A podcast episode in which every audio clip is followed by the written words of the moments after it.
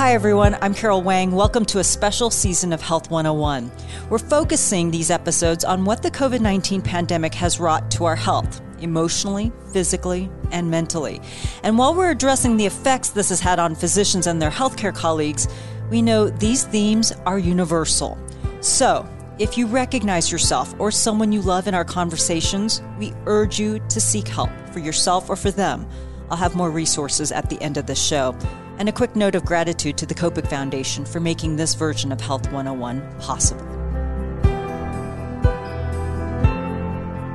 So, the vocabulary of the pandemic social distancing, quarantining, lockdowns has really foreshadowed, I think, the crisis we were going to face when it comes to isolation and relationship strain. And then you put us all together or you put us all apart for a year. And now you get us to this place now. And I think we really have to look at what has happened and where we go from here. And so that is today's topic for our, our podcast is what do we do about isolation?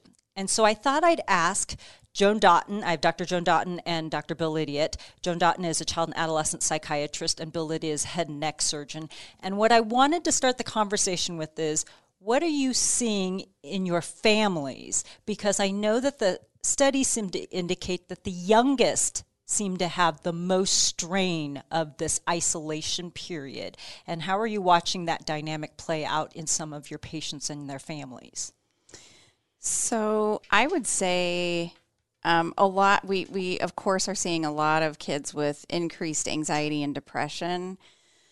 Um, it's really interesting. Sometimes the younger kids are the ones who are significantly affected. Those kids that are kind of in that magical thinking phase have had a really hard time thinking about this virus that's out there and how does everybody stay protected from it. Um, that's a really hard concept to wrap their heads around. Toddlers they just needed to know you you got to wear the mask and you got to wash your hands and you know parents will keep you safe and they're okay.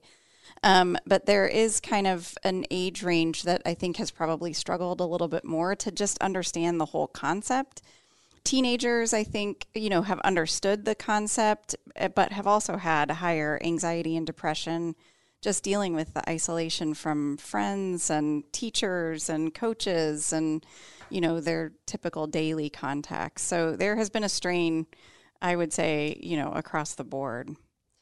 We've talked a lot about physician burnout, and Bill Lydiatt has been working with his practice group for a long time. Pre pandemic, we've been talking about physician burnout. And you guys went through some coaching and some real strategies towards dealing with it. What did you see happen during this last year? Well, so it's a, it's a happens to be a really interesting um, proposition that we found ourselves in. So we started this idea of coaching um, through some contacts with the Nebraska volleyball team and Coach Cook and uh, the uh, psychologists that, that, work with the sports teams, Brett Haskell specifically, and we talked about how it is very similar to be in a team environment in a college sport as as well as a team environment in surgery and that includes the physicians the nurses the techs the, uh, the patient every and the, the clinic staff and all all the people that work in this team. And so we thought let's use some of the same ideas uh, in terms of team building in terms of trusting each other um, and really individual things such as sleep, uh, nutrition, uh, making sure you eat enough times. You know, we all know that glucose, uh, even though uh, we don't like to think that, we change our ability to, to make uh, quick decisions with uh, lower glucose and with less sleep. Um, and then also trying to trying to learn better autonomic control. Those were kind of some of the goals. And so the way we uh, started this project was we did self assessments. We did uh, the Maslach burnout scale. We did uh, sleep inventories, and we did actually called a ReadiBand, where we actually monitored our sleep for the for the people in the study. Then the idea was to have an intervention. Well, it turns out the intervention was COVID um, rather than what our psychologists were going to do. And so um, Dr. Bjornson, who's a psychologist at UNO, is uh, just we're just now ramping up to do the interventions, and so uh, kind of serendipitously we have pre-pandemic s- assessments. We did uh, an assessment um, in the summer last year as well, just because it was COVID and we wanted to know how we were doing. So we did that assessment, and then we're doing another. We'll do another assessment, and we're getting our coaching sessions just starting in the next uh, several weeks. So it's really, you know, what had planned to be, you know, as all studies are, what typically is going to be a six month study turns into a two and a half year study because of the, the pandemic. So I guess the short answer to your question is um, we're learning about how it affects uh, us, us as surgeons, us as uh, you know the nurses and others that are in our group. So we don't know the answer yet. Could you see additional strain in uh, your teams? So, according to the study, I can't, I don't know because I haven't been able to look at the data yet because I'm we're still involved in it. Um, but just from the um, you know what I saw as CMO in particular is different groups having different levels of stress, primarily as a function of their proximity to COVID patients.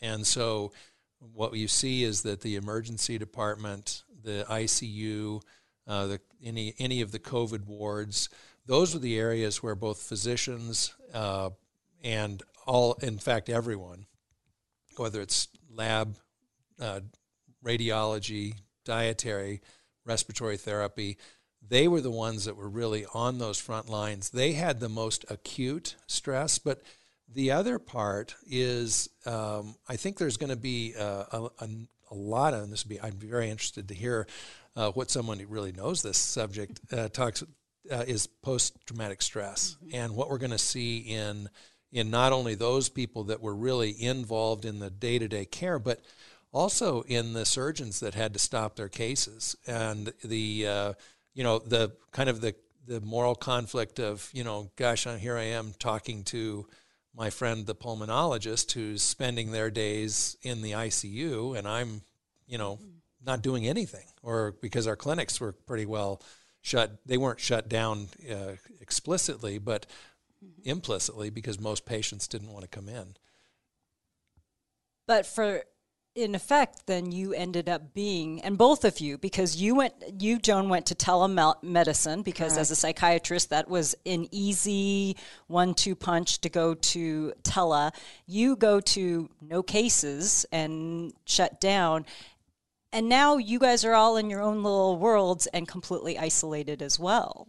Yeah, I, that was a very, uh, I mean, from a technology standpoint, it was an easy transition. They got us, I was, we were all very impressed how quickly we were able to shift to telehealth. And that part was beautiful to be able to continue offering our services at a time when we, you know, nobody was sure what was going to happen. Um, so that part was nice, but it, it was really hard to suddenly be separated from all of your colleagues, especially our department at Children's. We, we all really, enjoy that the the psychiatric providers and the therapists and psychologists we all can interact so much in regards to our patients which i think increases quality of care.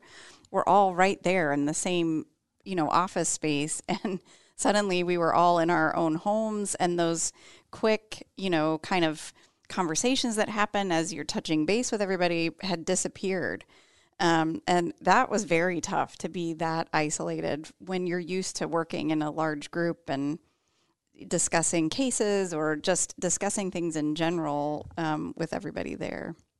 I think that's a really important point. One that um, you know we kind of maybe had some idea of beforehand, but this just brought it home that not having that uh, collegial relationship mm-hmm. um, really does make you feel isolated and less sure of yourself and kind of going down into rabbit mm-hmm. holes and silos.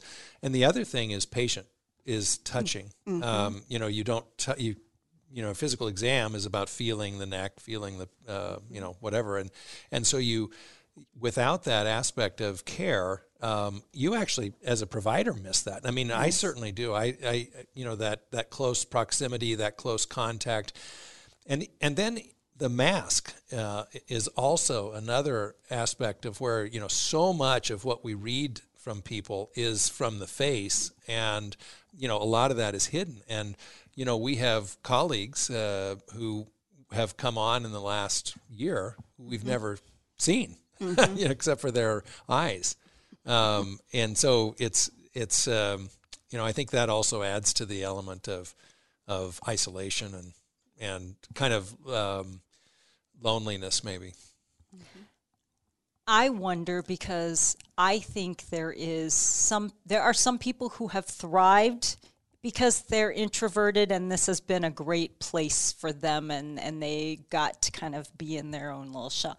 Um, and I wonder where that difference is going to play out between the strain of being isolated and how you venture out into the world again versus finding your happiness and making amends with what that giving up some of that I you know lonely or being alone time is.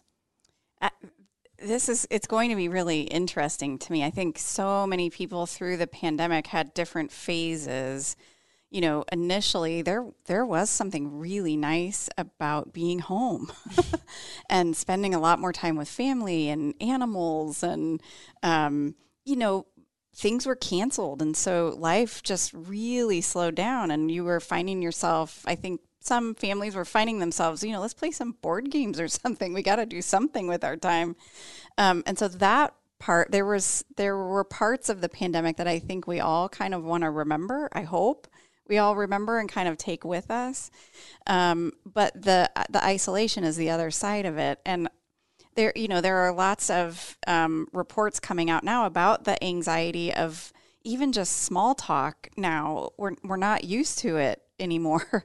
And so how do you do small talk? How do you know when it's time for you to leave a conversation?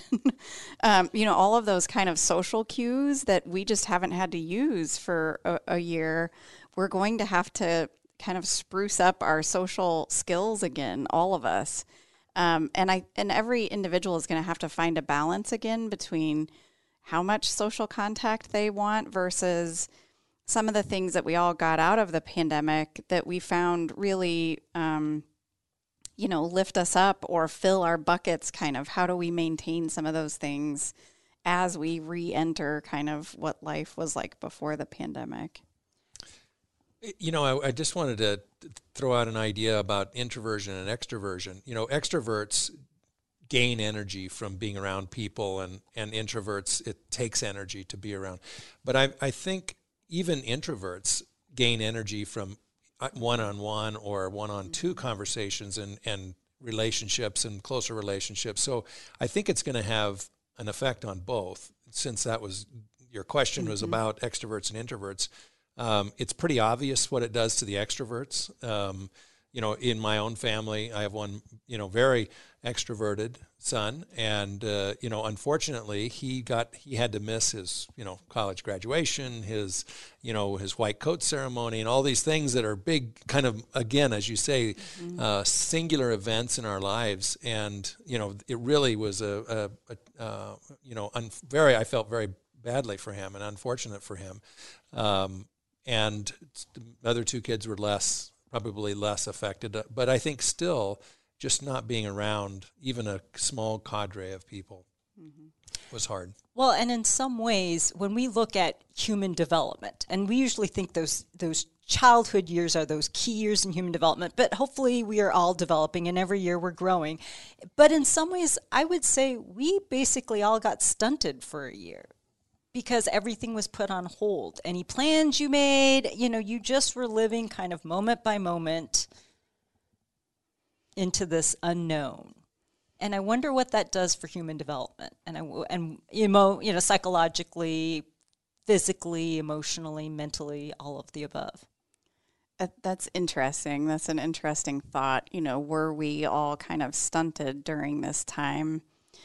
I don't know. I think a lot of people spent a lot of time doing more introspection than they've ever done, um, and I, in in some ways, that is amazingly helpful for kind of continued growth and looking at priorities and what's important and um, all of those things. I think those were the lucky people.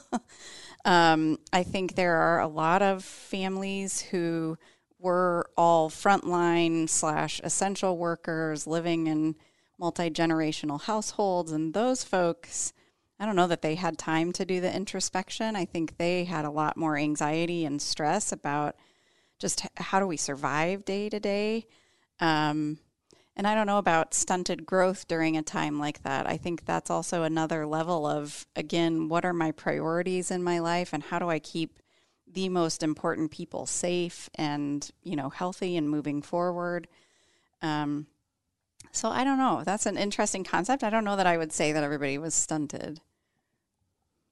It's just going to be interesting because I, I even think basic research, there a lot of that didn't mm-hmm. get moved forward and so even professionally growth has you know you probably did some seminars via zoom but mm-hmm. no th- that's actually another area where it's really changed things uh, the virtual versus uh, in-person conferences and uh, certainly you know for some period of time we didn't hold conferences um, and then we started to hold them virtually and it, there, there wasn't the same kind of uh, kind of uptake of of information, and it wasn't quite as giving because you're not physically the, uh, in the same location. It was good. It's it's mm-hmm. like telehealth. I mean, telehealth in some ways did things really well and made it really convenient for the patient. You know, our patients out in North Platte and other mm-hmm. places, that's wonderful. You know, they don't have to drive all across the state to get, but we can't physically see them and feel the, their neck and those kinds of things.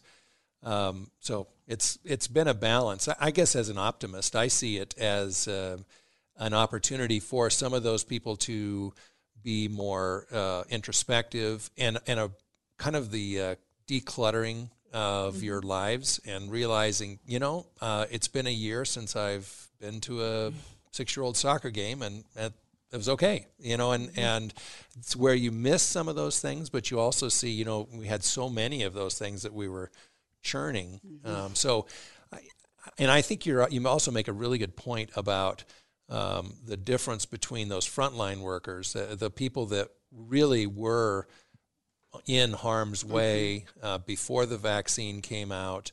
Um, were having to trust their PPE. We're having to go work extended shifts. Uh, it was you know it was brutally hard, and and be isolated and fearful that they're bringing something to their family. Mm-hmm um, you know, I the stress of that is going to be, um, I think, manifest over quite a long time. Mm-hmm.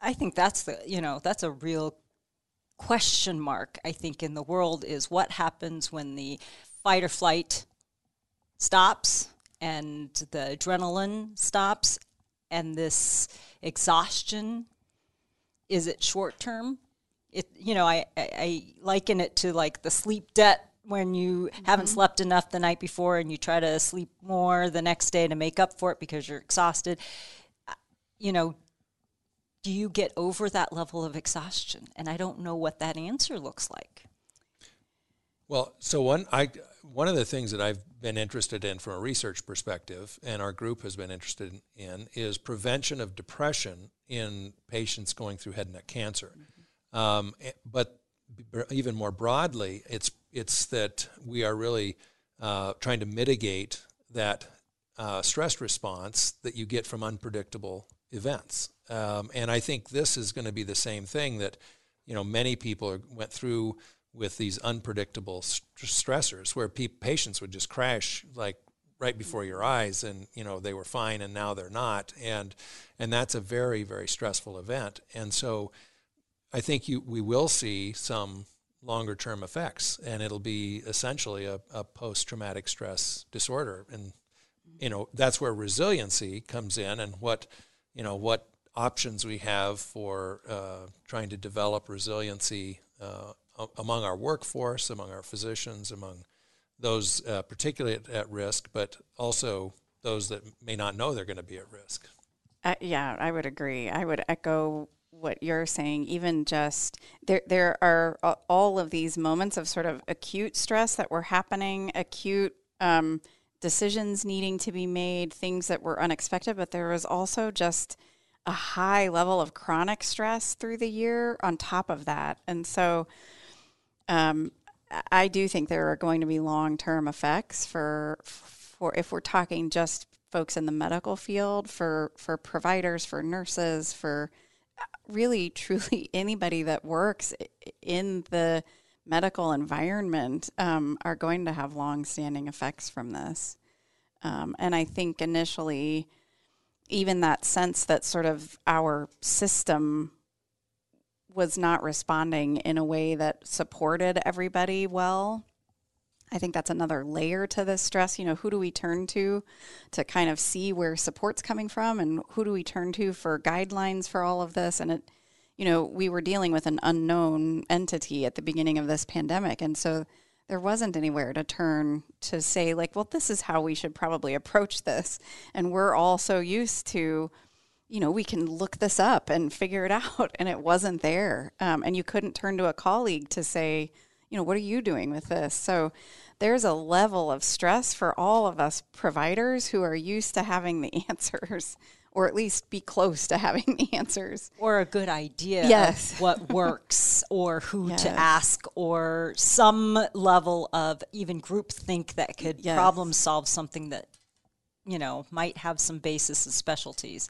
Right. I think the other thing that is really interesting is because on the flip side, we saw entire families and entire teams, and I think of emergency room teams, but I also think of families who created their own bubbles of of life. And I wonder about those relationships because it's like being home with your sibling, probably in some cases where some, you know, you want to kill each other after a while. and my guess is, you know, you've, I've heard anecdotally that they think divorces are going to go up because people, you know, birth rates are low because despite the pandemic. I thought I would have thought opposite maybe, but maybe mm-hmm. it corresponds with divorce rates potentially.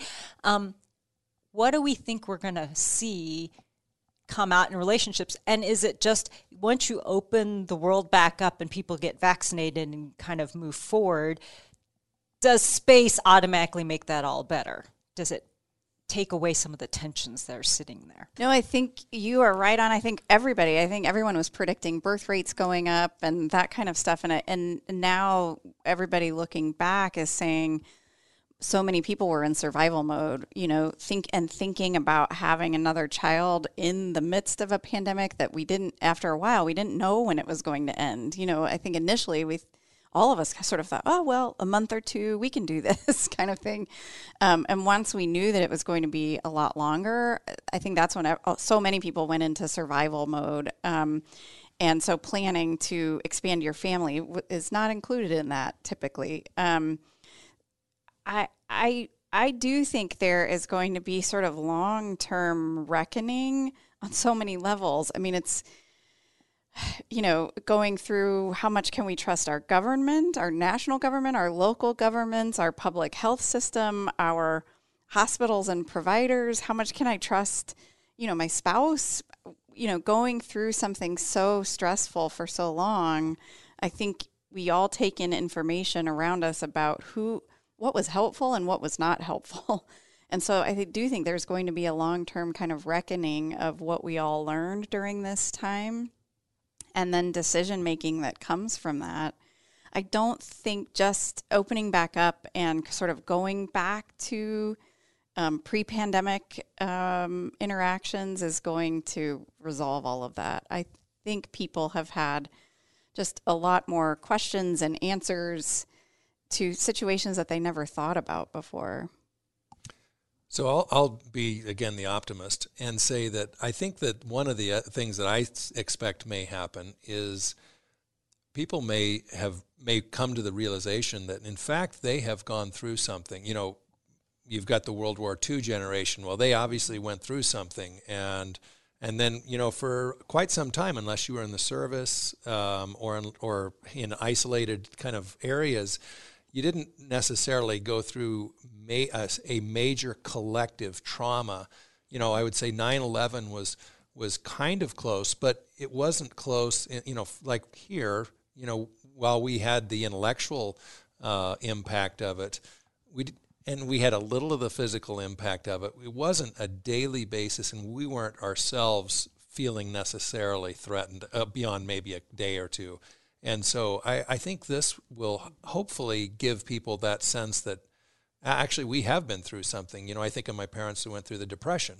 Um, you know that that absolutely stamped on their entire lives a sense of resiliency. I think that you know that we may gain from this. That our mm-hmm. especially our kids.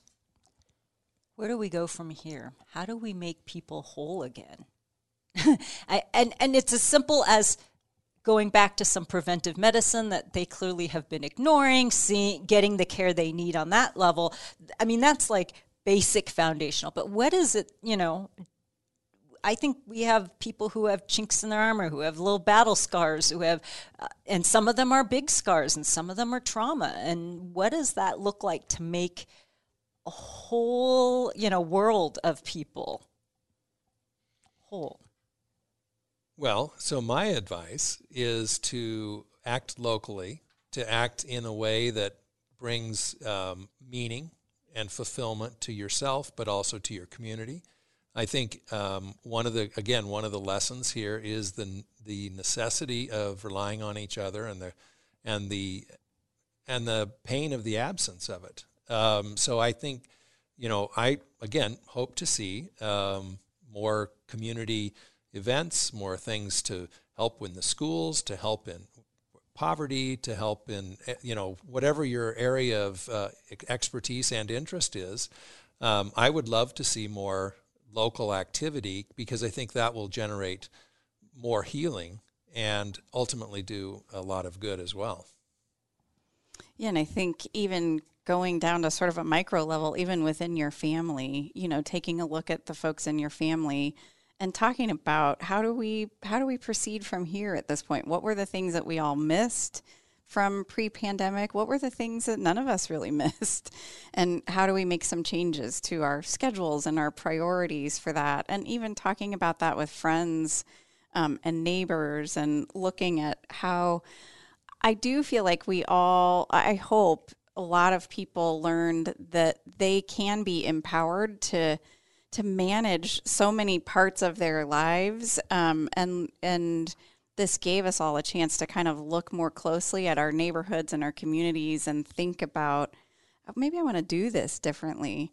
Um, so I do think um, on the optimistic side that there there is a lot of potential for people to come out of this knowing much more clearly kind of the areas that they can make a difference both in their own lives and just right around us here in Omaha. We started the discussion, Bill, with you talking about looking at medicine and your team in terms of performance.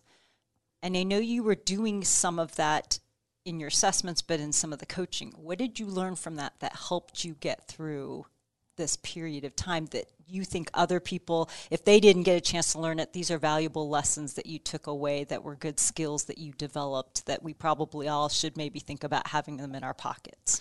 Well, so I'm going to come back to the two things that I think are fundamental and obvious and, well, I can't do anything about it. the reality is you can sleep, go to bed earlier, and eat snacks or eat regularly. I mean, those are two very simple things, but they're really critical and they're often neglected. The other thing, I think maybe the thing that I um, have found the most useful is is trying to understand my autonomic system better and understand my stress responses and also my uh, triggers and and how my physical body responds, what it feels like, what I do, you know, where I tense, those kinds of things and and consciously then trying to undo that or relax it in some way. And and by bringing the physical uh, aspect of the stress response down back to a more neutral stand it chen- it tends to help with your emotional aspect as well. And it keeps you i think with a broader perspective. So i, I would say that's probably the most important thing i've learned. Well, whether I've learned it or not, I, I recognize. Joan, your lessons from dealing with families and seeing that inner working, and then also just living it yourself. I think, um, you know, all of what Bill said for sure. And we don't talk enough as providers about sleep and nutrition and how key those are to our overall physical and emotional health. It's amazing how much those two things can improve um, both physical and mental health. I I think the other thing I would want to emphasize is just knowing your triggers and knowing the opposite of your triggers. So, what are the things that actually really relax you? What are the things that bring a ton of happiness or peace to you? And making sure that you're building those in, even if it's 10 minutes or five minutes once a day, making sure that that's built in um, to keep you going and kind of fill your energy and fill you to be present in every part of your life that you want to be present in. So the commercial of the mom who locks herself into the bathroom and has the bag of cookies with her. Yes. Because she just needs a time out. If that's what fills you, go for it. Two birds with one stone. Nutrition and your snack time for your blood levels and you're alone. You guys, thank you so much. I hope that people give some real thought to where they are, if they need help, what they need, mm-hmm. um, do some self assessment, really listen to themselves, and and hopefully be well. And Carol, I'd like to take this opportunity to thank you and Metro Omaha Medical Society for what you have done, not just through the pandemic, but beforehand. Um, I think the physician wellness uh, work that you've been doing, the grants, the other things that you've uh, achieved, uh, the ability for physicians to call, is really a fundamental uh, improvement for our community and for, for the medical society as a whole whether they're members or not.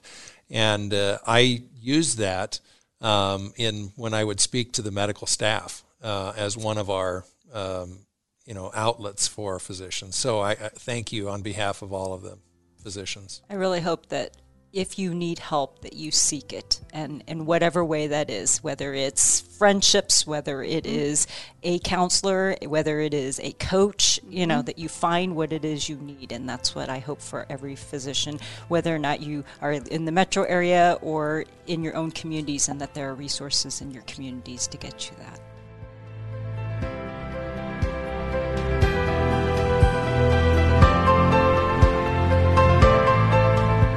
If you or someone you care about needs immediate help, please call the National Suicide Prevention Lifeline at 1 800 273 8255. That's 1 800 273 TALK. We also have more resources on our website, omahamedical.com, including an online assessment and options to access care for physicians in the region. A Hurrdat Media Production.